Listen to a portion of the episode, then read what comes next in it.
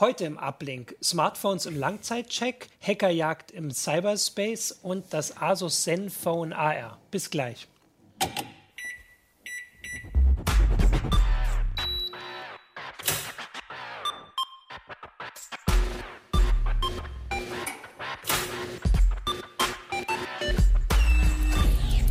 CT Uplink.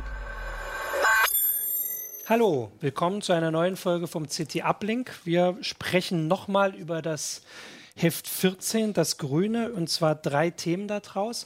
Ich bin Martin Holland aus dem Newsroom und habe heute als Gast mit mir hier Jürgen Schmidt, kurz Ju. Äh, Hannes Schurler. HCZ. Kurz, kurz HCZ.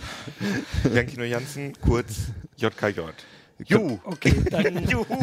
dann bin Nein, ich MHO. bin ich. Ach ja, du bist MHO, Die stimmt. Kürzel haben wir stimmt. noch nicht gesagt. Ja, da können wir eigentlich mal erklären, warum es eigentlich manche privilegierten äh, Kollegen ein zweistelliges Kürzel haben und So wie äh, das Fußvolk wie wir nur dreistellig. Also Ne? warum heißt du eigentlich Jü oder JS wie Jürgen Schmidt? Ja, sondern das war das Problem. JS war bereits an den Chefredakteur der IX vergeben und ich hielt es nicht für angeraten, an meinem ersten Arbeitstag dem klarzumachen, dass ich jetzt ein Kürzel brauche. Ja.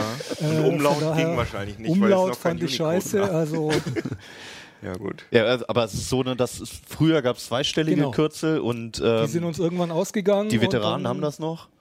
Und Dann gab es drei und mittlerweile habe ich schon die ersten mit vier Stellen gesehen. Ja. Ja. seit einem Jahr ungefähr ist das so. Aber wir haben alle drei, du hast auch eins. Zwei. Äh, zwei. genau. Uh, Aber da muss man dann auch eins? schon 20 Jahre dabei sein. Ein- eins, oder? eins Ja? ist gut. Ja. Ja, Wie lange denke. bist du da? Bist du Äh, keine Ahnung, 25 Oh, oder so in den Dreh okay. rum. Ja, Oh. also schon ziemlich schlecht. alt. Na gut. Mal gucken, wann denn die fünf Beeindruckend. kommen. Genau, das Ich will ein äh, einstelliges. Ja, ja, das haben wir gerade, aber da musst du noch irgendwas Ja. anders machen, weiß nicht. Ähm, genau, aber jetzt reden wir über das Heft. Jetzt wisst ihr, warum die Kürzel drunter stehen. Was drüber steht, hat ähm, ganz groß in diesem Heft Hannes ähm, verantwortet. Du hast ja nicht alle Verbrochen, wollte ich gerade sagen. Nein, nicht verbrochen, verantwortet. Du hast äh, dafür gesorgt, dass die Kollegen mal äh, geguckt haben, welche Smartphones sie so besonders lang in, äh, in Benutzung haben. Ja.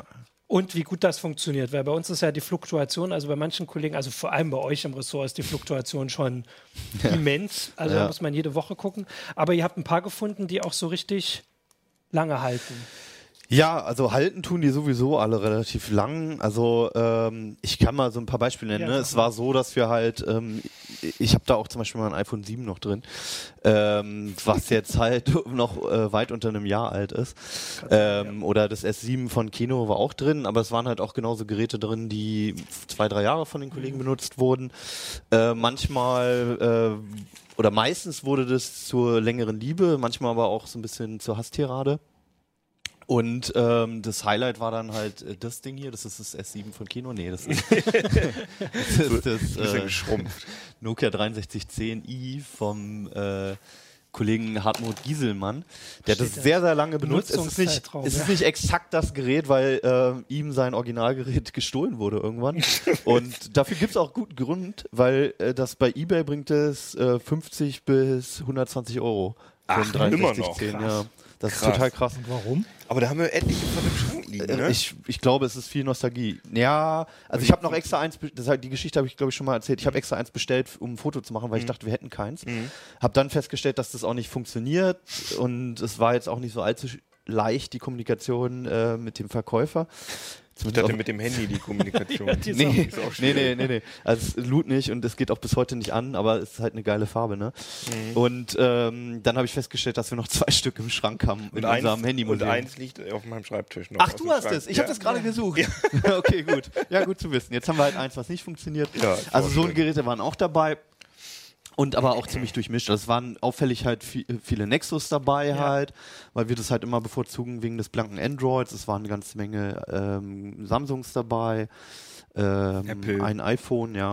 Und ähm, halt so quer durch die Bank halt von wenigen Monaten bis hin zu mehreren Jahren an Benutzung halt. Und äh, was habt ihr jetzt, also ähm, du hast, glaube ich, auch gleich am Anfang das geschrieben. Also man hat ja das Gefühl, dass einfach, wenn sie älter werden, sie langsamer werden, Genau. allgemein. Genau. Aber wäre das jetzt, also Ja, also es gab so, also erstmal gab es so ein Ja. paar Punkte, die irgendwie jeder mehr oder weniger erwähnt Ja. hat, genau, und eins war davon die Performance. Und äh, eigentlich sagt ja jeder von seinem Handy, das ist irgendwie langsamer geworden als Ja. beim Start. Und ähm, zum Teil stimmt es auch, wobei man dazu sagen muss, mit äh, Benchmarks konnten wir es nicht belegen. Ah, Es ist so, wenn man, also gerade bei Android, wenn man mal den Cache dann gelöscht hat und sich nicht allzu viel an den Treibern oder so geändert hat, dann ähm, bleiben die, die Benchmark-Werte komplett gleich, weil halt auch vieles, also all das, was den RAM belastet, was da für Programme im Hintergrund laufen und so weiter, die werden normalerweise sowieso dann rausgeschmissen, wenn ein Benchmark läuft. Das macht okay. halt, machen halt die Betriebssysteme immer noch, das Management. Ja, und das, was sich langsam anfühlt, ist ja zum Beispiel das Laden von Apps. Und Genau. das, wird ja, das wird ja in den Benchmarks nicht abgebildet. Genau, das wird in den Benchmarks nicht abgebildet, beziehungsweise es hat halt auch viel mit Psychologie zu tun. Nicht nur, das sage ich nicht, aber es hat halt auch einfach damit zu tun, wenn man ein Gerät längere Zeit hat, vor allem wenn man es mal ein Jahr oder sogar zwei Jahre hat, ne, dann hat man schon mal ähm, ein neueres Gerät in der Hand gehabt und was anderes ausprobiert und und merkt halt auch irgendwie, Ja. die, die haben sich weiterentwickelt. Klar. Das erinnert mich so ein bisschen, als ich beim Daimler am Fließband äh, Autos lackiert habe. Am Anfang hatte ich so einen Stress, hinterherzukommen genau, mit ja. den Autos und am Schluss war es easy. Ja, Also, Wahrscheinlich ist auch, wenn man, genau, man gewöhnt sich dran, man weiß genau, wo man drücken muss und dann ist irgendwann die App langsamer, als man genau, selbst man, als man ist. selbst, ja. Da, darf ich mal ganz kurz eine Zwischenfrage stellen? Leute, die bei Mercedes arbeiten, die sagen immer beim Daimler. Was, woher kommt das? Das ist irgendwie so. Das sagen das alle? Das ist Schwäbisch, ja. Ich arbeite das beim kommt- Daimler. Das kommt da so in der Gegend, ist das üblich. Ja. Okay. Also wir arbeiten beim Heise. Gewachsen Ja, bin. hier ja nicht. Da sagt man auch immer der Keno oder der Martin. Ja, ja, stimmt. Das wollte ich nur kurz wissen. Okay, jetzt sind wir alle raus. Worüber haben wir Ja, geredet? Ja, ich kann, Irgendwie ich über so ansetzen, ja. Also äh, das mal. iPhone. das iPhone. Nee, Sorry. Also ähm, da, ja, das war so ein Teil. Natürlich, die haben aber auch genauso Probleme, wenn der Speicher, dieser Flash-Speicher da drin, wenn der fast kom- fast voll ist, ähm, ist es so ein bisschen wie bei SSDs halt auch auf dem Rechner. Man braucht halt immer so, so, so sagen wir mal so 10% oder so, 5 bis 10% freien Speicher einfach, ähm, ähm, um halt Auslagerungsdateien darauf zu legen und so weiter. das, fällt- das genau. trifft natürlich auf wenige Benutzer zu. Also ich glaube, die wenigsten mit zumindest solchen modernen Geräten wie wir, also so mit, mit 32 Gigabyte aufwärts, hat halt wirklich zu 99 Prozent den Speicher voll. Aber es ist halt auch ein Faktor, der mit einwirken kann.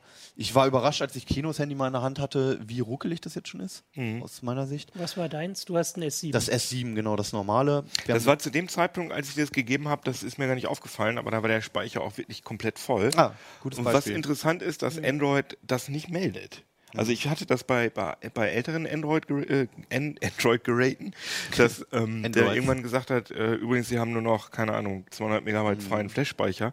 Das sagt gar nichts, interessanterweise. also mein S5 sagt noch Bescheid regelmäßig. Das hat nur 16 Gigabyte und da kriege ich es immer mit. Vor allem kann man auch nicht aktualisieren. keine Ahnung, vielleicht habe ich da irgendwas mal, weiß nicht, was Aber war denn die, die Idee von dem Test jetzt auch äh, zu gucken, wenn ich, also ich zum Beispiel jetzt, ne, ich bin mit meinem S5 jetzt, ich möchte mir jetzt was Neues kaufen, aber nicht was Neues Neues, sondern zum Also die Beispiel Idee das war S7 vor allem, wenn ich das, wissen. weil wir hatten ja die Idee zusammen, genau. ne? oder? Darf Ja, ich das ja. mal sagen? klar, ähm, dass ähm, wir einfach gedacht haben, dass wenn wir bei uns im, im Mobilressort Smartphones testen, dann haben wir meistens immer nur ganz kurz Zeit dafür. Das heißt, wir benutzen die zwar im besten Falle auch eine Zeit privat, aber weißt ja selber, wie das ist mit den ähm, Deadlines. also ein paar Wochen meistens. Und jetzt haben wir überlegt, dass wir einfach mal äh, dass wir einfach mal sagen, die Geräte, die wir wirklich privat über äh, viele Monate benutzen, dass wir denen ja nun wirklich auf die Spur kommen, Ja. was die äh, was die Qualität angeht und auch gerade was äh, so Sachen angeht, die man erst mitbekommt, wenn man die halt ganz lange in der Praxis Ja. benutzt. Zum Beispiel,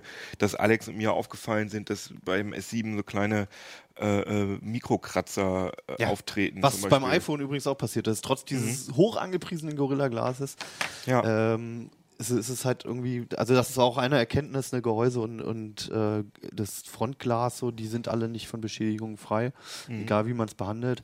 Es sind überall Kratzer drin. Aber ja, genau. Und ähm, die, die Erfahrung haben wir halt. Und uns geht es auch manchmal so, wenn wir irgendwas getestet haben und das entweder gekauft haben oder dann doch noch mal länger ähm, benutzen, weil es eine Dauerleihgabe ist, ähm, dass, dass wir da auch manchmal ins Grübeln kommen und denken, ah, habe ich das jetzt richtig eingeordnet? Jetzt fällt mir doch das und das auf oder so. Ne?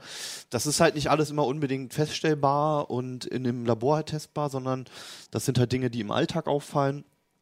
Und ähm, dann uns halt auch dementsprechend manchmal erst nach Monaten oder Jahren oder wir kriegen dann auch manchmal Hinweise von Lesern, die dann sagen, ja hier, ich habe das Ding jetzt lange gehabt und da, damals habt ihr das und das gesagt und mich stört immer mehr das und das so ne. Also ähm, auch eine Sache, die wir halt normalerweise nicht testen können, einfach ist, ist halt, wie hält das Gehäuse ähm, einen Fall aus, ne? Also wenn es einem einfach mal hinfällt so. Meins hat jetzt ziemlich gut gehalten, wobei ich halt auch hinten schon einen Kratzer habe. Das ist das erste Mal, dass mir passiert bei einem Alugehäuse, dass ich einfach einen fetten Kratzer hinten habe. Ähm, Keno äh, hat den Falltest auch mehrmals durchgeführt und hat jetzt aber einen merkwürdigen Schaden. Das ist halt nicht gesplittert, sondern das sieht Kannst man du jetzt ja wahrscheinlich nicht. Ja. Hat halt einfach so, so quasi Luft abmachen. unter der Scheibe, ne? Oder so ist es. Ja. So. ja Das ähm, ist halt das in halt einem Bumper abgelöst. ist mir das runtergefallen. Ja. Auf äh, so, einem, so einer auf Stein. Kann man das hier sehen? Das ist noch die falsche. Jetzt Ach so, genau.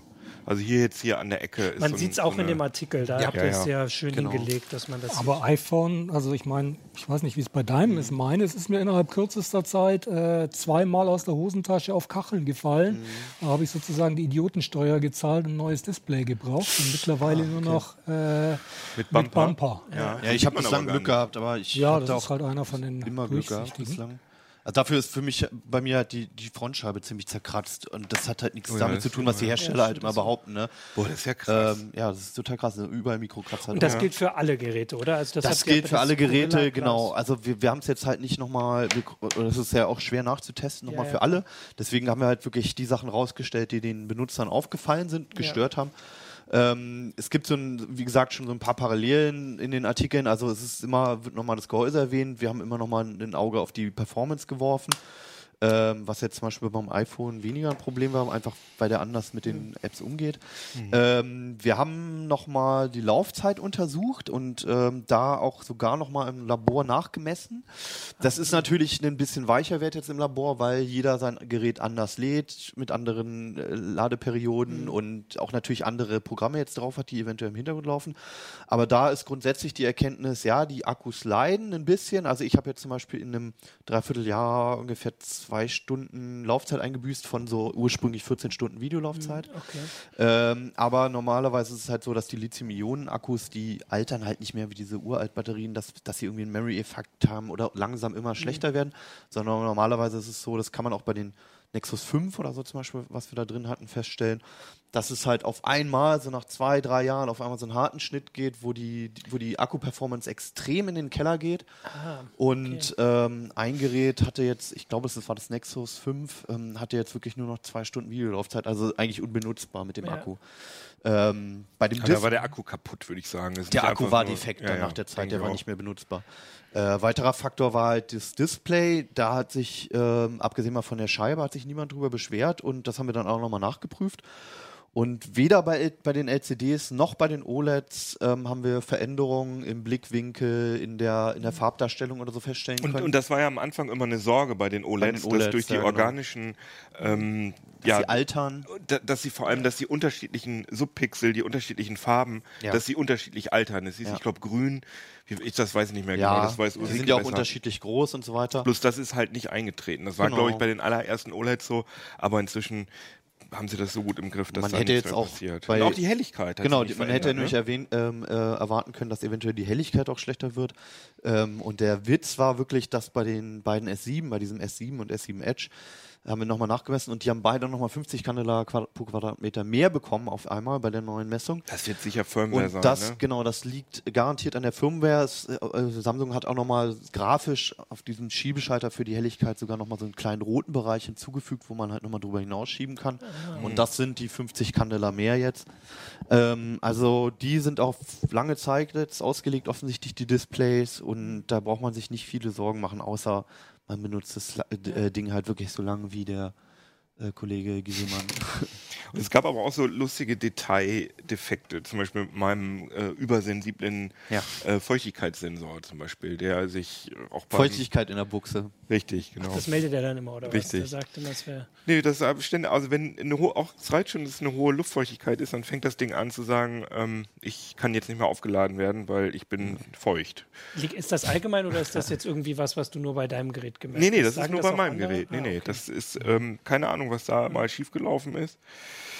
Und das ist jetzt nicht so wahnsinnig schlimm, aber das ist so ein, Ja, na so klar, ein das ist ja kleiner. was, Was, was ich beim iPhone nie hatte. Also ich habe das zweimal schon abgewaschen und ähm, da das iPhone Probleme ist eigentlich ja nicht wasserdicht. Ne? So, Das Genauso- 7er schon, ja. Ach ja, das Die 7er schon, mokeln da so ein bisschen rum. Apple traut sich nicht so Ach ja. richtig, das sich festzulegen, aber ja, an sich schon. Wir haben die ja in großem Stil, diese Akkuprobleme, von denen ich auch betroffen bin, dass Mhm. also bei Außentemperaturen unter 20 Grad äh, gehen die Akkus dann innerhalb von einer halben Stunde von 80 Prozent auf 20, 10, Unter 1. 20 Grad. Ja, ja, das ist Das bei ist ja- 15 das ist ja- Grad ja oder in so. Das ist Ja, also ein Fehler, der also eigentlich bei Okay. mir nur draußen Ja. auftritt und dann stürzt auf einmal die, der Akku Ach. ab und Also ich kenne das auch, aber äh, nur da, bei. darüber berichten sehr, gef- sehr viele Leute. Apple behauptet aber, das ist okay so oder also ist irgendein Fehler, der sich irgendwie nicht. Äh, Ja, du bist halt einfach in einer kla falschen Klimazone. Ne?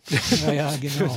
Du wohnst nicht in Kalifornien. Also Das heißt also, dieses Ding kann ich quasi außen nur noch mit externem Akku betreiben, weil zum Teil hat es nicht mal den Weg mit dem Fahrrad von mir zu Hause bis hierher ins Büro. Oder du überlebt. baust dir so eine Handyheizung. Ja, so mit so, einem- mit so einem Wärmepad. immer am Ja. Körper tragen. Aber insgesamt sind die, die ja jetzt getestet haben, natürlich, also prinzipbedingt Die sind, die sind- Leute alle zufrieden damit, Genau, also die sind so schon lange. äh, zumindest einigermaßen positiv alle ausgefallen. Alle haben ein bisschen was zu beschweren, aber es gibt jetzt wenige, äh, die sagen, ich will das niemals wieder irgendjemand empfehlen. Ja. Das liegt natürlich auch daran, dass die meisten von uns sich dann doch so ein bisschen mit beschäftigen vor dem Kauf ne, und äh, gewisse technische Ahnung auch mitbringen als CT-Redakteur ähm, und da offensichtlich halt selten wirklich voll in die Grütze gegriffen haben. Und auch Aber ich- also- unterschiedliche Ansprüche haben. Also Genau. nicht jetzt nur mit dem Nokia, also Ja. damit könnte ich ja nun Ja. nichts machen. Aber es gibt auch Kollegen, also gerade der Kollege Jan Schüssler, der hat da auch einen Beitrag drin. Der schickt alle zwei, drei Monate durch die Redaktion eine Ja, Verkaufsmail, ich glaub, dass er sein, öfter, sein Handy wieder verkaufen will. Erstmal, weil er ziemlich experimentierfreudig ist Ja. und offensichtlich da auch manchmal daneben greift. Genau, was noch ist, ähm, Updates. Da habt ihr auch Ja. ein bisschen die Erfahrung. Ja. Also äh, genau, wir haben es jetzt nicht nochmal einzeln untersucht, wann, wer, wie lange welche Updates bekommen hat. Ähm, aber grundsätzlich ist es halt dasselbe Fazit wie immer, dass die, die Geräte, die von Google kommen, also Nexus und die aktuellen Pixel Mhm. jetzt ähm, einigermaßen gut versorgt werden, dass sich auch das ein bisschen gebessert hat mit den Sicherheitspatches, ne? dadurch, dass es halt nicht immer ein großes Update geben muss, sondern halt auch Ja. in Form von diesen Sicherheitspatches halt mal ein, was kleineres kommen kann, äh, hat sich's gebessert. Beim S7 waren die Kollegen nicht so richtig zufrieden mit dem Update auf Android 7, da gab es Probleme. Und ansonsten, ja, beim iPhone ist es halt wie bei den Nexus auch, ne? wenn der Hersteller Ja, was genau, rausgibt, ja. ist es halt dann sehr schnell da. Ja. Genau, aber es war noch. Aber es ist auch nicht immer von Vorteil. Also ähm, gelegentlich verbessert sich die Performance mittlerweile mit einem Update. Aber es gibt halt auch Fälle von Geräten, die danach nicht mehr benutzbar waren. Bei einem Update ist es problematisch, weil man halt auch nicht mehr manuell zurück kann. ja, eben. Bei Apple sowieso nicht und bei Android nur sehr, sehr schwer. Und ähm, manchmal, wenn es dann halt schon sowieso ein, ein sehr lahmes Gerät ist und sehr zäh ist, sollte man halt lieber mal in Foren gucken und ein bisschen abwarten, ein paar Tage oder Wochen Ja. und schauen, was die Leute sagen. Also wir haben halt immer noch dieses Paradebeispiel, die Redaktion hatte mal in großer Anzahl ähm, iPads in Benutzung, iPad 1. Und äh, die wurden quasi komplett alle ausgenockt mit dem letzten Update. Ich weiß nicht mehr genau auf welche auf iOS-Version, wahrscheinlich 8 oder sowas. Und ähm, die landeten danach eigentlich alle im Schrank oder in der Ecke oder im, im Handymuseum bei uns. Okay, Ja. krass. Also man muss ein bisschen vorsichtig sein, Ja. wenn es dann schon wirklich sowieso hakt. Am Ende kannst du noch den, den Ja. Satz äh, vervollständigen. Genau. Alle, die So, alle bitte mitschreiben. Alle Ich diktiere den jetzt, ja genau. Alle, die die Strecke äh, aufmerksam gelesen haben, so wie ich jetzt äh, nicht nur in Vorbereitung der Sendung natürlich. Also der, der letzte Artikel äh, stammt von vom Kollegen Christoph Windeck ähm, über das äh, Moto G in der dritten Gen äh, Generation. Und der letzte Satz ist leider zur Hälfte verloren gegangen. Ich habe noch nicht genau nachgeforscht, an wen es dann gehakt hat. Äh, hm. Aber es gibt eine Korrektur im nächsten Heft und da lest ihr den Rest. Okay. Ich weiß gar nicht, worum ging denn der letzte. Es ging das darum, ging um die Android-Updates. Ja, genau. Erst kam das Android-Update, genau. dann ein Update, Ja. Zwei dann, Wochen später ein weiteres Update dann. Und dann habe ich geblättert und Cliffhanger. Dann, genau, Ja, und was dann, da? Was ist passiert? wir, wir machen das jetzt wie bei Serien. okay, Äh, das, Das, das äh, ist jetzt bei jedem zweiten Artikel in der CT so, dass einfach das Ende offen ist, damit Hm, das die. Leute, weißt du, das nächste Heft Ja, ja. kaufen dann. Ja, ja. Es kann ja Idee. nichts allzu Schlimmes sein, weil sie hat äh, vier von, oder Ja. es hat vier von fünf. Nee, also, also Uh. ich kenne den Wortlaut jetzt nicht auswendig, aber zusammengefasst ist Ja. es so, dass äh, es wohl ein paar Updates gab, relativ schnell hintereinander und dann erstmal ganz, ganz lange Zeit nichts mehr. Und ich glaube, bis heute ist kein Update mehr gekommen für das Moto G. Dann keins mehr bis heute. Ja, so ungefähr. Okay, ähm, noch nicht bitte darauf verlassen, das äh, steht dann im nächsten Heft, das ja jetzt auch nur noch eine Woche entfernt ist. Ja. Das wird man aushalten. Genau, der Rest steht hier drinne. Ich fand es sehr spannend, sehr interessant, vor allem äh, ja, die ganzen unterschiedlichen äh, Zusammenfassungen von den Geräten, die ich hier immer nur so rumfliegen sehe. Und Ja. wenn man bei euch so mal Viel Expertenwissen drin und Ja. auch nochmal ein bisschen mehr eigene Meinung, als wir uns normalerweise im nüchternen Testartikel Ja. erlauben. Genau, sehr cool. So, jetzt kommt ganz viel. Achso, ganz kurz, Ja, da, dahinter mal. ist auch noch ein Artikel, Meine der Tipps gibt, wie man denn eigentlich Ja. äh, Gebrauchgeräte kauft und wie man die vielleicht wieder aufmöbelt, Ah. repariert etc. Ähm, wer drüber nachdenkt oder auch ein älteres Gerät hat, was nicht mehr so richtig funktioniert, findet da auch noch mal Tipps. Sehr gut. Der ist vierseitig, den hätte ich jetzt Genau. übersehen. Da habe ich, wie gesagt, den Satz gesucht. Da war ich dann irritiert, deswegen Ja. war ich weg. So, von den, äh, jetzt ist meine Über Überleitung ist jetzt natürlich schon äh, verhindert, deswegen gehe ich direkt einfach zu Ju. Äh, du hast, äh, also Jürgen Schmidt, du hast behandelt, ich hab, vorhin haben wir gesagt, Hackerjagd im Cyberspace, der Fachbegriff ist Attribution. Es geht, Genau. es geht darum, wie finden wir raus, wer hackt. Ja, im Wesentlichen um Schuldzuweisung, der war's oder die waren's, Ja. Nach irgendwelchen Vorfällen, Sicherheitsvorfällen in der IT. Das ist ja gerade so ein großes Ding, weil im Moment ist es immer ganz einfach, da sagt man immer, die Russen waren es. So ja, der, das ist so mittlerweile ziemlich verbreitet. Vor ein paar Nordkorea. Jahren waren es immer die Chinesen. Genau, die Chinesen waren es. Und mittlerweile zeigt man häufig auf äh, die Russen und ähm, gelegentlich kommt noch Korea vor.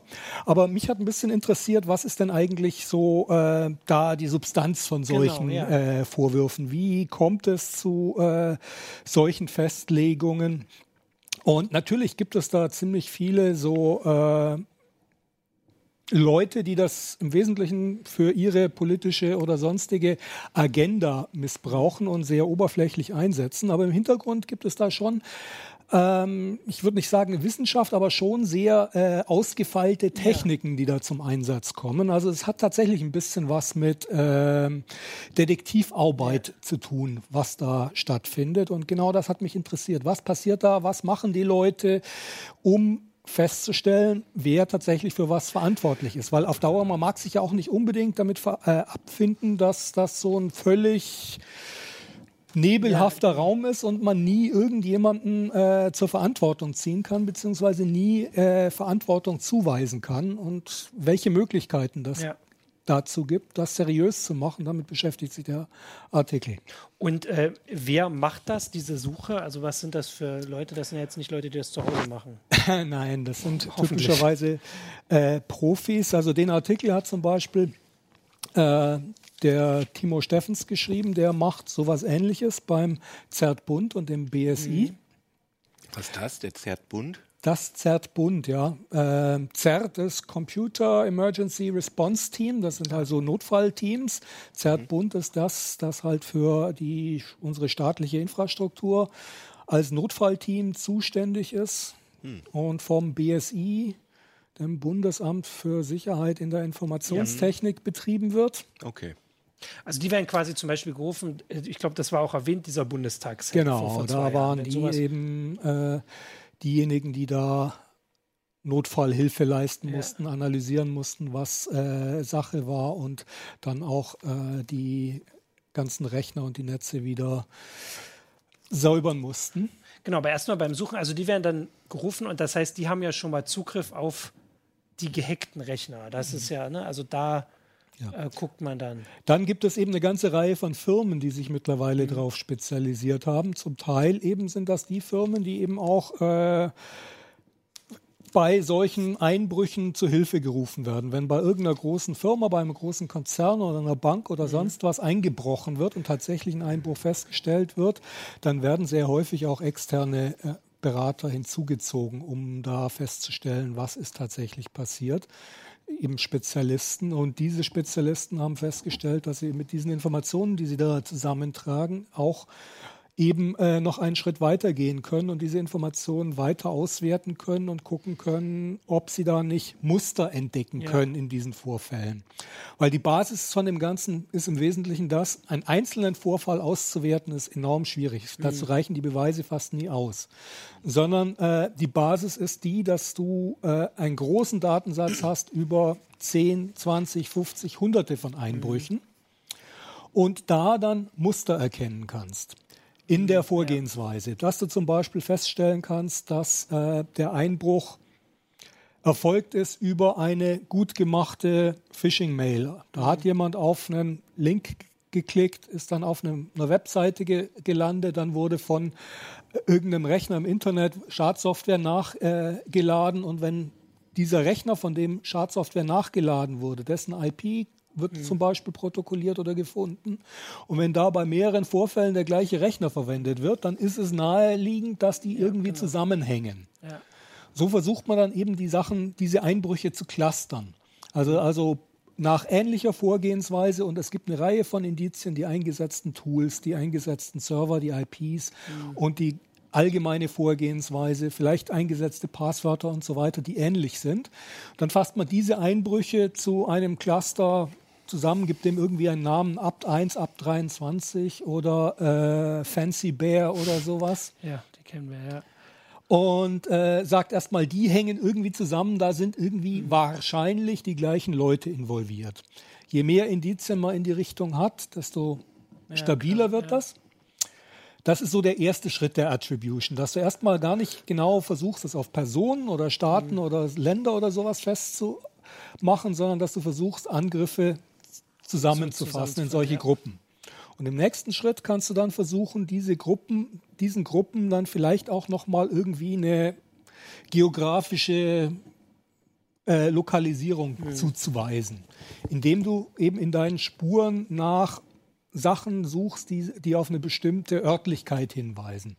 Typisches Beispiel sind Zeitzonen, in denen Aktivität stattfindet Ja, das fand ich auch sehr spannend. Ja, genau. dass, wenn du zum Beispiel eben feststellst, dass äh, die Arbeitszeiten deiner Einbrecher, weil man muss sich klar machen, die befinden sich sehr häufig bei so Spionagevorfällen über Wochen oder sogar Monate in diesen fremden Netzen und treiben sich darum.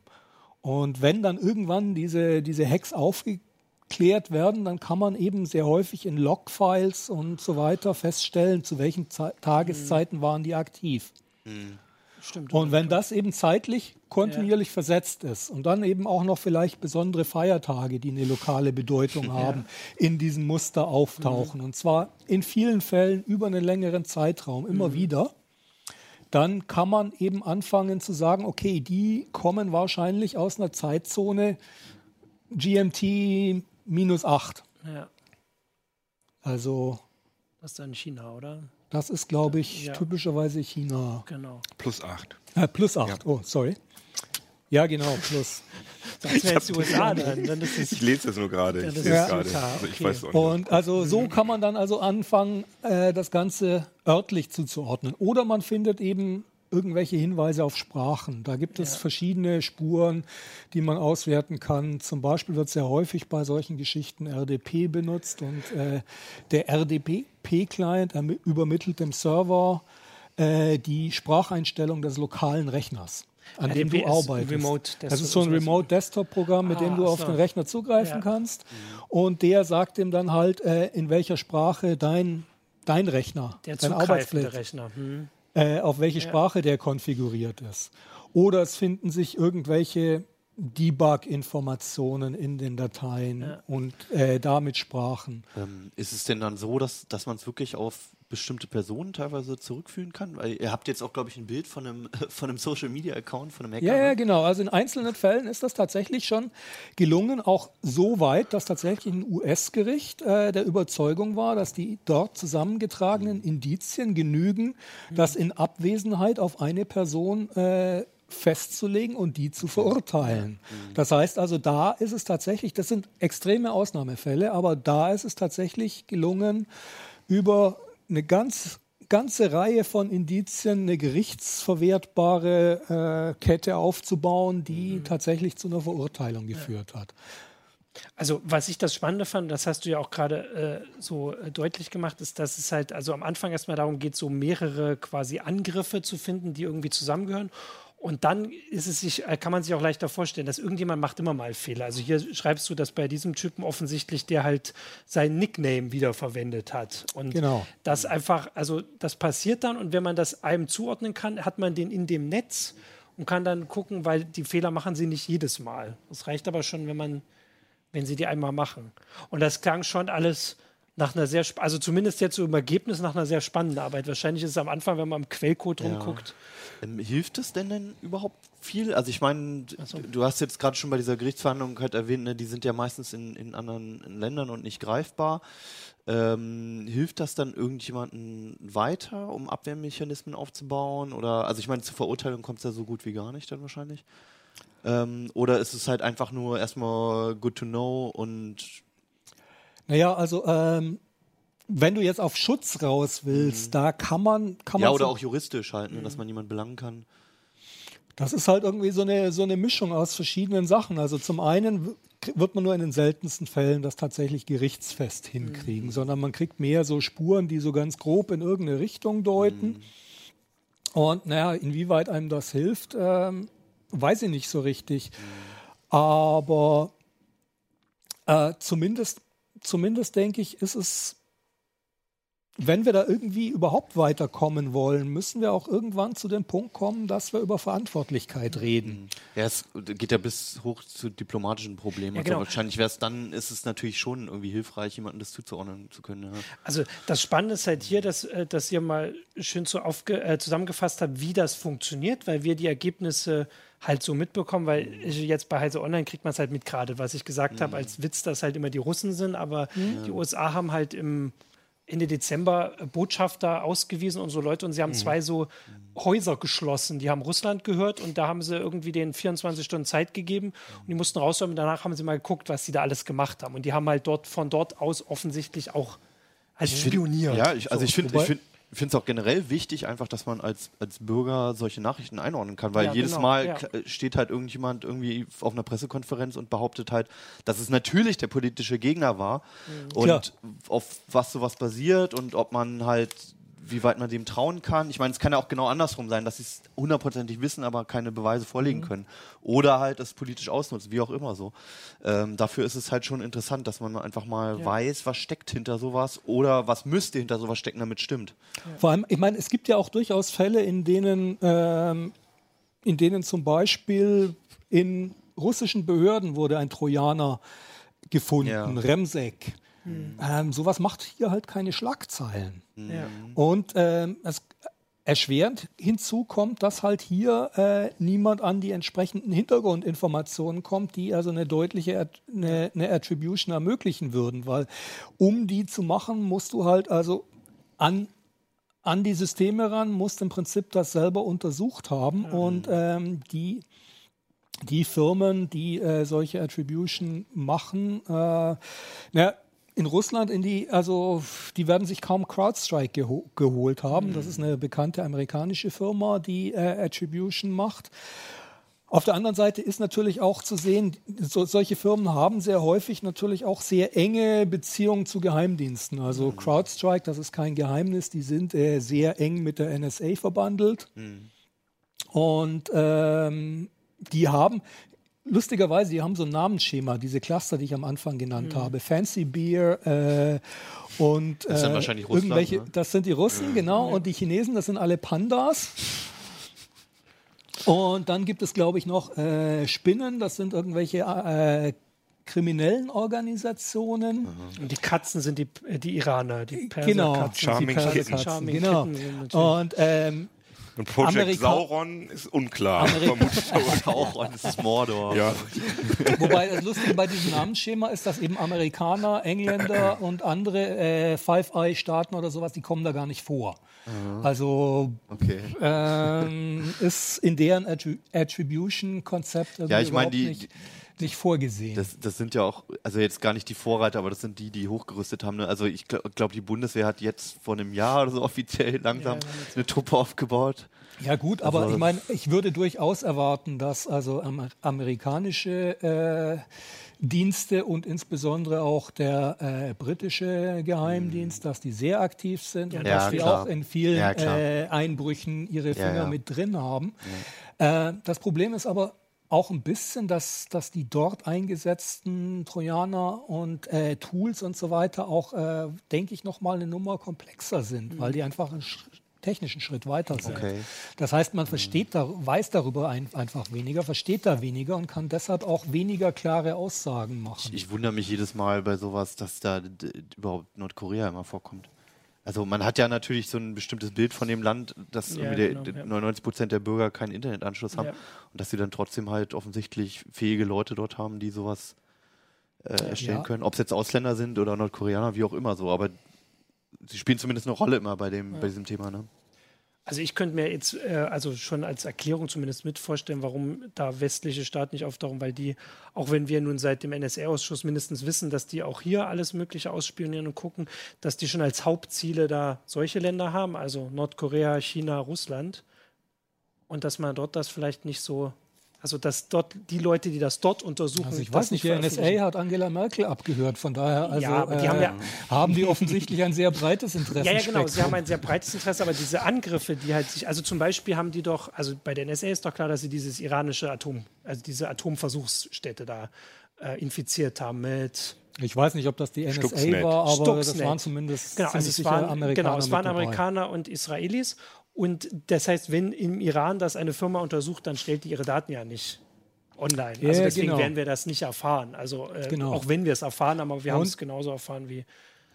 Und die andere Sache ist natürlich auch noch ein bisschen, dass ähm, wie die, die Art und Weise, wie Medien funktionieren. Weil, also, ich meine, so äh, eine Schlagzeile, die Russen waren es, äh, zieht halt immer und macht, bringt halt immer irgendwie Klicks und Leser, während also irgendein Fall in ähm, Saudi-Arabien, da wurde bei so und so eingebrochen, das interessiert halt irgendwie nicht so viele Leute. und äh, da dann eine Schlagzeile, das war, war eventuell, was weiß ich, der französische Geheimdienst. Hm, Das, das ist irgendwie hier kein, kein so richtig großer Renner.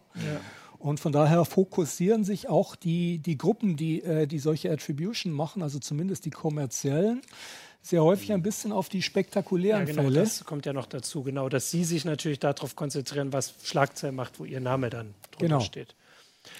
Ich hatte noch als, ähm, weil du das mit der Konsequenz, hatte ich gerade noch, ähm, aber jetzt weiß ich es nicht mehr. Vielleicht fällt es mir Fällt dir bestimmt ein. nach Ende der Sendung Das ein. fällt mir genau nach Ende der Sendung ein. Dann können wir jetzt mal zu Keno machen, wenn es mir wirklich. Wir machen da noch Wir machen zu. Keno. Das Äh, wir, wir wechseln zu Keno und ich äh, habe vergessen, was ich noch sagen wollte. Deswegen. fällt dir bestimmt ein. ja, aber das haben wir jetzt geklärt. Dann ist es zu spät und. Oder wir warten jetzt einfach, bis es Martin wieder einfällt. Ja. Uh, der Schlimmste. Jeder kann einen Kaffee trinken. Und lassen, so, Lassen die Kamera lassen so weiterlaufen. Hier so, äh, so Und- und diese- und wir brauchen diese Jeopardy- Ich weiß es. Ah, Haha, danke euch. Gibt Und es eigentlich Ergänzungen, Berichtigungen dim, für Updates? Das kommt dann nächstes Mal.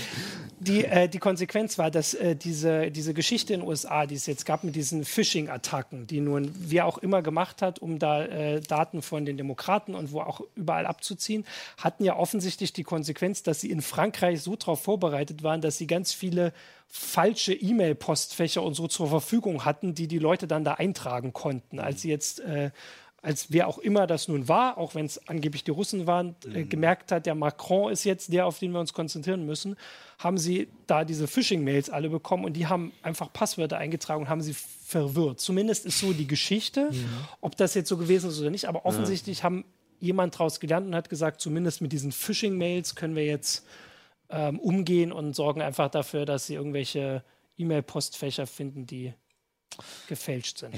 Das war jetzt total wichtig.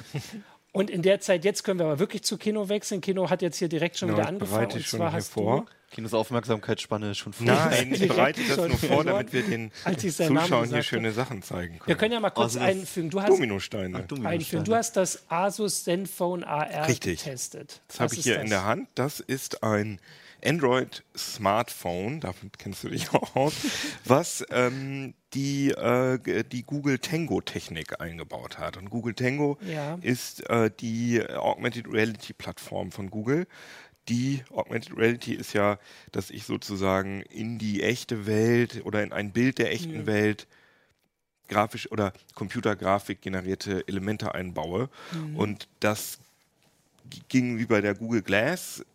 Das war einfach nur ein Display, was einfach nur rumgeschwebt ist und wo dann einfach irgendwelche Sachen eingefügt worden sind oder angezeigt worden sind. Richtiges, meiner Meinung nach, richtiges Augmented Reality, da analysiert man die echte Welt und passt dann da geometrisch korrekte, passt diese Also das heißt, Computergrafik geometrisch äh, daran an. Das heißt, ich kann dir einen Hut aufsetzen und, Und das sieht dann wirklich da. genauso aus, als hättest du wirklich einen Hut auf. Also Genau, nicht so wie bei Pokémon Go, was Genau. als AR-Spiel immer erzählt wurde, aber wenn ich das Handy bewegt habe, ist der Pokémon immer mit. richtig, Also der genau ist nicht das. stehen geblieben. Richtig. Und ich meine, d- das war schon, also es wird ja, die, die meisten Google Glass-Anwendungen, äh, da wird ja gar kein Bild in die Umgebung eingebaut, sondern ich gucke einfach irgendwo hin und dann steht da oben irgendwie, dass ich eine neue Mail gekriegt habe oder wie spät Ja, es ist. Das hat ja nichts mit der, mit der Umwelt zu tun. Ja. Während bei Pokémon Go ja zumindest, äh, da soll ja der Eindruck erweckt werden, dass das Taubsi äh, Genau. wirklich da vor mir auf dem Bürgersteig steht. Und es ist ja zumindest auch einigermaßen okay, weil das wirft dann Schatten auf Mhm. den Bürgersteig, das, das Pokémon. Aber wie du sagst, das äh, Tracking funktioniert nicht richtig. Genau. Das heißt, wenn ich die Kamera bewege, dann äh, bewegt sich das Viech auch mit. Und genau das soll verhindert werden mit diesem Project Tango. Wenn wir hier mal in die Detailkamera, die hier auf dem Tisch, die flache, wenn wir die mal anschmeißen könnten. Genau. Man sieht hier, wenn man jetzt mal ein normales Handy, nehmen wir mal das iPhone, daneben legt, dann kann man halt sehen, dass hier in dem iPhone einfach nur ein, eine RGB, ein normales Kameraobjektiv eingebaut ist, während hier ganz viele Sensoren zu sehen sind. Ein normales, großes, ein kleineres und hier noch anderes Zeug. Ähm, und da sind insgesamt drei Kameras drin, wenn man das so nennen kann. Und zwar einmal die normale RGB-Kamera, also genau die gleiche wie im iPhone. Dann noch eine sogenannte Bewegungskamera, die ein Weitwinkelbild aufzeichnet und sozusagen versucht, die getrackten Objekte im Bild zu halten. Und ganz wichtig, eine Infrarot-Time-of-Flight-Kamera, die ein Infrarotsignal absetzt und dann guckt, wie lange wird Wann das, wie, wann kommt zurück und dadurch Entfernungen messen kann. Ah, okay. Und dadurch ist dieses Problem, was du geschildert hast mit den Pokémon, kann dadurch natürlich ähm, deutlich verbessert werden. Weil das Handy wirklich genau weiß, da ist der Fußboden, Richtig. da ist die Kamera und Ganz das genau. Bewegt, Wenn wir hier so ein kleines Türmchen bauen, ich habe hier nämlich gerade schon vorbereitet, so eine du App, mit das der ja man den- Dominosteine. Den können wir mal auf kannst du es sogar zeigen. Und wir müssen es uns jetzt erklären lassen. genau, wir können wir sehen mal das auf diese. Kamera umschalten. Ah, jetzt haben wir natürlich gerade hier den Vorführeffekt. Ich starte das nochmal neu, dass er Hold Tight sagt. Also für unsere Zuhörer, Wir Kino sehen hält die Kamera, äh, wir sehen das Handy, wie es gerade nichts macht. Ach doch, jetzt macht es was. Sagt er wieder Hold Das, wir Tight. müssen mit in die kleine Kamera gucken.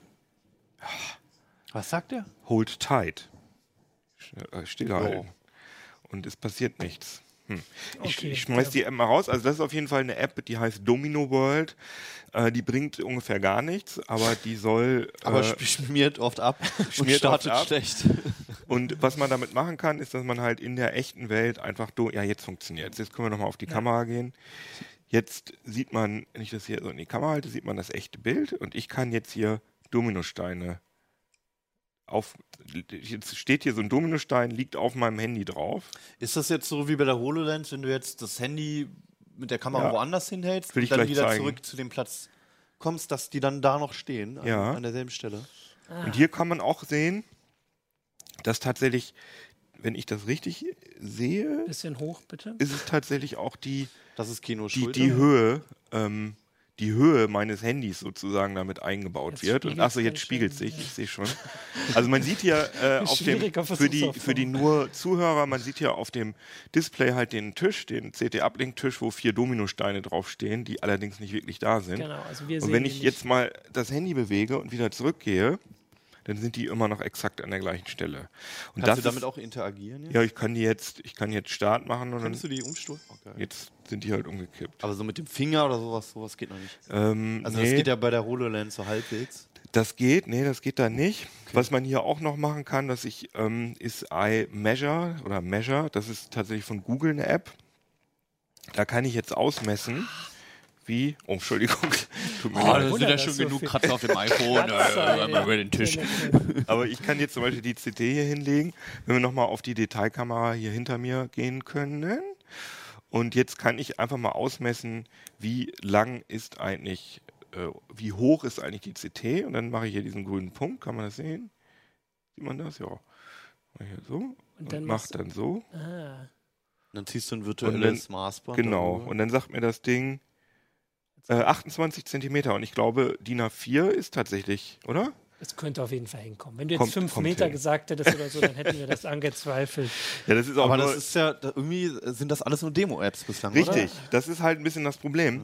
Ähm, äh, Asus hat hier auf dem Teil schon ähm, wie viel? Ähm, zwölf Apps vorinstalliert, die angeblich die besten. Und die einzigen wahrscheinlich. Du hast Nee, ja nee, es sind schon- insgesamt sind es es sind mehr, 30 oder so. ja, es ist schon, ist schon, ja, ist schon, finde ich, schon einigermaßen okay, wenn man bedenkt, das muss man vielleicht noch dazu sagen, es gab Tango bislang nur in Entwicklergeräten und es gab ein Ah, okay. normales Smartphone, in Anführungsstrichen, also ein Mainstream-Consumer-Smartphone. Das war das ähm, äh, von, oh jetzt, äh, das, Lenovo? Ja, genau. Ja, das stimmt. Lenovo Fab 2 Pro. Wer Ne? kennt's nicht? Ja. Wer kennt's nicht? 2 Pro, ja. Und das ist halt wirklich ein richtig, das war recht günstig, es war aber richtig, ein richtig fetter Brocken, also Ja. es war viel, Das viel war schwerer. auch nur ein Entwicklergerät, oder? Also ich meine, das war so von, von der Aufmachung und so wollte das ja niemand kaufen. Ja, weil das wollte niemand kaufen, weil das Ding halt total fett und schwer gewesen ist. Ja. Und ähm, es war auch total untermotorisiert, äh, es war auch noch lahm. Und das ist jetzt das erste Handy, was man benutzen kann, sag ich mal. Das ist äh, für Asus diese Zenfone-Reihe. Ich glaube, das ist im Moment aktuell ist das Zenfone 3, glaube ich. Ne? ich Zenfone nicht 3 im Kopf. Deluxe Ja. ist es, glaube ich. Und das ist, äh, ich habe die verglichen, das ist also wirklich nur ein minimaler Unterschied zu dem. Ähm, das heißt, es ist auch nicht viel größer. Das braucht doch wahrscheinlich auch eine ganze Menge Rechenpower, oder?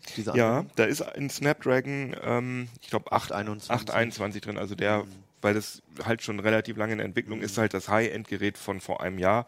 Und was auch erstaunlich ist, auf dem Testgerät sind 8 GB Arbeitsspeicher drin. Das habe ich beim Android-Telefon noch Könnte natürlich auch darauf hinweisen, dass gerade die Anwendungen halt besonders viel Ja. brauchen. Richtig. Und äh, trotz dieser 8 GB hat man es manchmal, dass man manuell Apps abschießen muss, damit die anderen laufen. Und wie ist das? Also ist alles noch ein bisschen buggy. Akku, also wenn du das jetzt machst, sieht das dann merklich Akku? Wir haben ja vorhin Ja, schon ja. gesagt, dass man es beobachten kann. Tut es. Also es ist schon, wird schon warm. Ähm, und äh, zieht natürlich auch Akku, es geht aber. Es ist also, also alles okay. Das ist also ein schönes Gerät, ein schönes Handy, auch mit einer netten Kamera. Ähm, aber es kostet halt 900 Euro. Und ich weiß halt nicht, ob es mir das wert wäre. Wird er jetzt noch? Aber damit ich das mal ein bisschen besser verstehe, was wäre denn irgendwie eine richtig coole App oder Anwendung in zwei Jahren, die, die es für so ein Gerät geben könnte, die dich dazu bewegen würde, dir so ein Ding zu kaufen? Also erstmal Also halte mal so ich ins Blaue gesponnen. Nee, das ist eine sehr gute Frage. Also erstmal halte ich persönlich, finde ich AR geil, aber ich finde das total blöd, dass da ein Handy dazwischen ist, weil ich will die Welt so wahrnehmen, wie ich sie halt wahrnehme mit meinen Augen und dann sollen da irgendwelche Sachen drin sein und ich will nicht diese, dieses Zwischengerät, weil dann, das bedeutet für mein Gehirn nämlich irgendeine ja, eine Abstraktion, dass ich sozusagen noch einmal die echte Welt auf diesem Display sehe und das ist blöd. Deswegen will ich eine Brille haben, die äh, die Augmented Reality macht. Das gibt es noch nicht so richtig viel. Es gibt die HoloLens, die wir ausprobiert haben. Es gibt die ähm, Meta 2, die ich noch nicht persönlich gesehen habe und die Magic Leap. Das sind so die drei Ja, genau. Ja, großen. geben, in Anführungszeichen, ne? Also Magic Leap, Ja, ja. au- ausgesuchter Kreis hat sie gesehen, aber es ist Ja, jetzt ja. nicht so, dass du die in die Hand nehmen Ja. kannst wie das oder die HoloLens. Richtig. Und dann ist natürlich die Frage, welche Apps sind dann sinnvoll? Ähm, die einzige App, die hier drauf, die ich äh, witzig finde, ähm, sind ähm, ist iStaging heißt. Die gibt sind aber mehrere dieser Apps drauf. Das ist halt eine Möbel-App, wo ich in meinem Wohnzimmer können wir auch hier mal ausprobieren, äh, wo ich irgendwo hin zeige. Ja.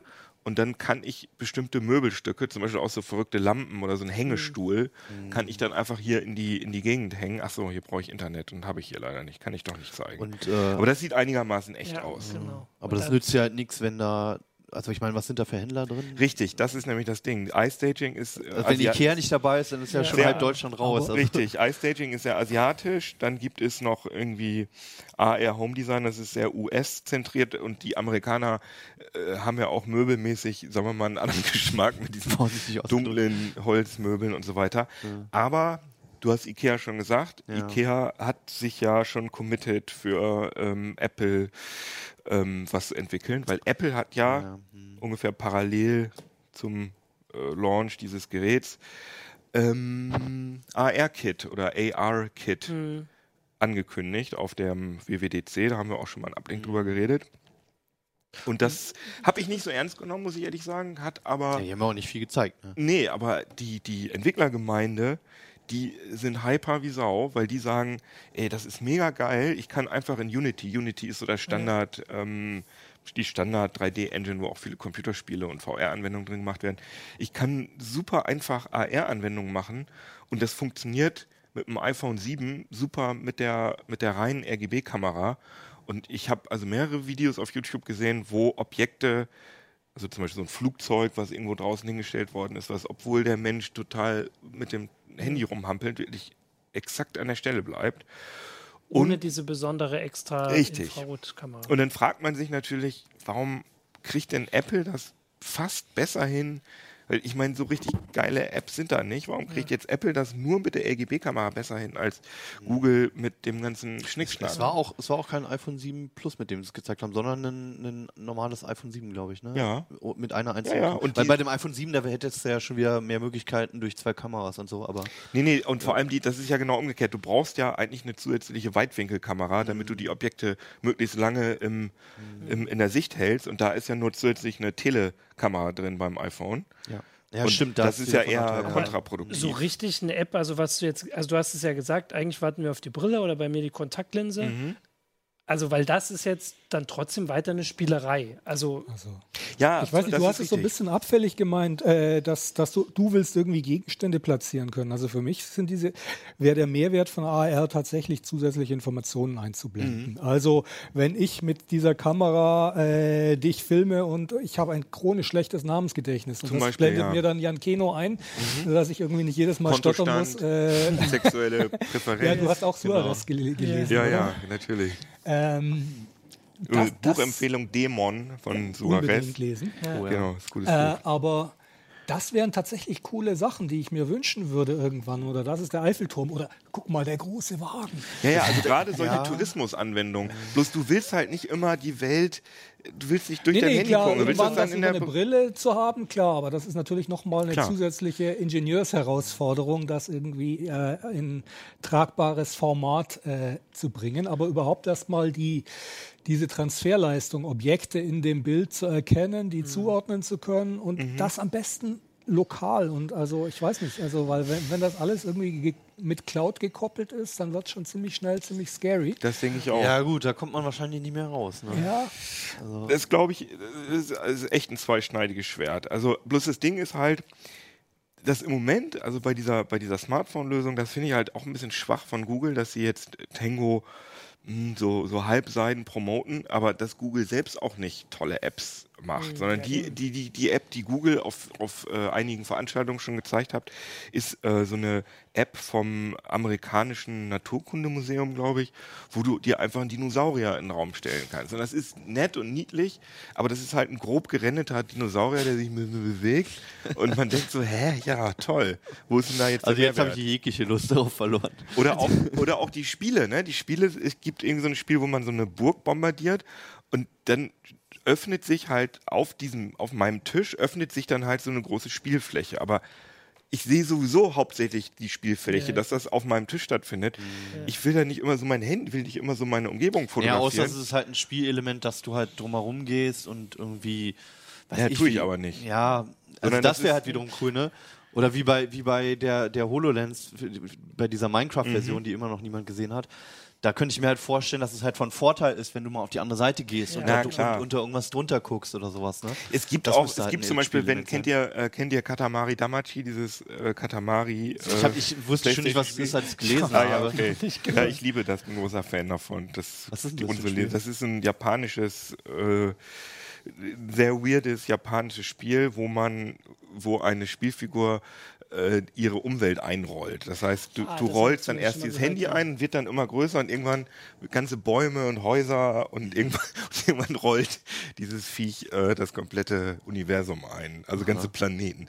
Und äh, der Macher davon, der hat auch so ein AR-Spiel für Tango gemacht, wo deine Umgebung anfängt zu leben, wo so ein quadratisches Wesen, so ein Kastenwesen sozusagen, läuft dann in deiner Wohnung rum und dann kannst du so eine Wolke nehmen und da drüber platzieren und dann regnet das und so kleine Re Rätsel lösen. Das ist schon ganz niedlich. Aber obwohl ich super Fan bin von, von Katamari und dem Entwickler, habe ich das nach fünf Minuten auch aufgehört, Könntest weil halt ich immer gedacht noch habe, ohne AR machen, ne? Du könntest halt Ja. auch so auf dem Bildschirm machen. Also für mich sind das halt alles Spielereien, wo ich sagen würde, okay, wenn ich, wenn mein Handy das könnte, würde ich es mir auf jeden Fall mal angucken. Dann Ja, nicht so mehr ist das. Die Frage ist jetzt, wie viel kostet jetzt dieses Gerät mehr als das Ja. ohne Tango? Das gleiche gibt es ja offensichtlich. Du hast gesagt, ja, genau. Ja, so es ist also nicht ganz identisch, aber so ähnlich. Äh, Das kostet 100 Euro mehr. Und dafür kriegt man aber auch noch ähm, Daydream-Kompatibilität. Daydream ist ja das VR, die VR-Plattform von von Google. Und das ist halt auch der unique selling point, weil Asus kann nicht sagen, das ist das erste Tango-Phone, sondern sie sagen, ja- weil es gab ja schon das, äh, ne? Fab 2 Pro. Genau. mal gucken, genau. Äh, sondern sie müssen jetzt sagen, ähm, das erste Android-Phone mit Daydream und Tango. Okay. Und es ist aber leider auch kein Daydream-Headset mitgeliefert, aber das hat halt ein gutes OLED-Display. Also es ist schon cool. Aber Und der Gesamtpreis- 900 Euro ist genau, halt 900 hart, ne? Sind, also sind 100 Euro mehr als das andere und 900. Ja. Okay, also noch, mich hast du jetzt noch nicht überzeugt, auch wenn das irgendwie Das schon... war auch, glaube ich, Kinos, äh, nicht Kinos Absicht. Nee, nee, das nee, also Nee, natürlich, aber es ist schon. Also du hast- so wie du es gesagt hast, also ich habe ja, es gibt immer noch dieses sehr beängstigende Video, wie das irgendwann aussieht Mhm. für uns alle, wenn wir alle in der AR rumlaufen mit unseren Brillen. Ähm, nee, nee, das, das, so weit sind wir mit noch dem Ding auf jeden Fall Ding noch noch lange nicht. Wollen wir zum Abschluss noch ein kleines Quiz machen? Mach noch Zu dem kleines Fingerabdrucksensor? mach, Aber während du suchst, sage ich nochmal, Mach also das Quiz, ist ich weiß nicht, durchaus ein ja. ordentliches Handy. Es hat auch mir ist immer die Kamera wichtig, hat ein schönes Display, Akkulaufzeit, okay, äh, okay, dieses äh, Kunststoff-Rückseite ist jetzt nicht so toll. Das gehört sicherlich zu den fünf nicht sagen. besten nicht. Handys, die ich, äh, die es im Moment zu kaufen gibt. Aber es ist jetzt auch nicht unbedingt das, was, wo ich 900 Euro für ausgeben würde.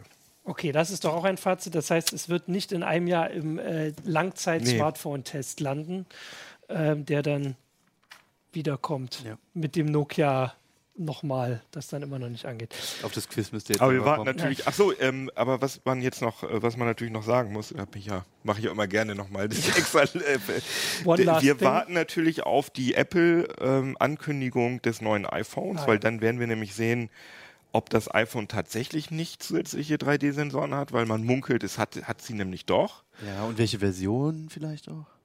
Da verschiedene iPhones kommen? Ach so, ja, genau. Aber dass es ein iPhone gibt, das womöglich auch so eine Tango-Technik hat und bringt Apple wirklich eine, eine Brille, weil dann könnte es echt interessant werden. Also wenn, wenn Apple das schafft, so eine Brille, die so gut ist wie die HoloLens, für, für den Consumer-Bereich, für, das wäre schon äh, hart.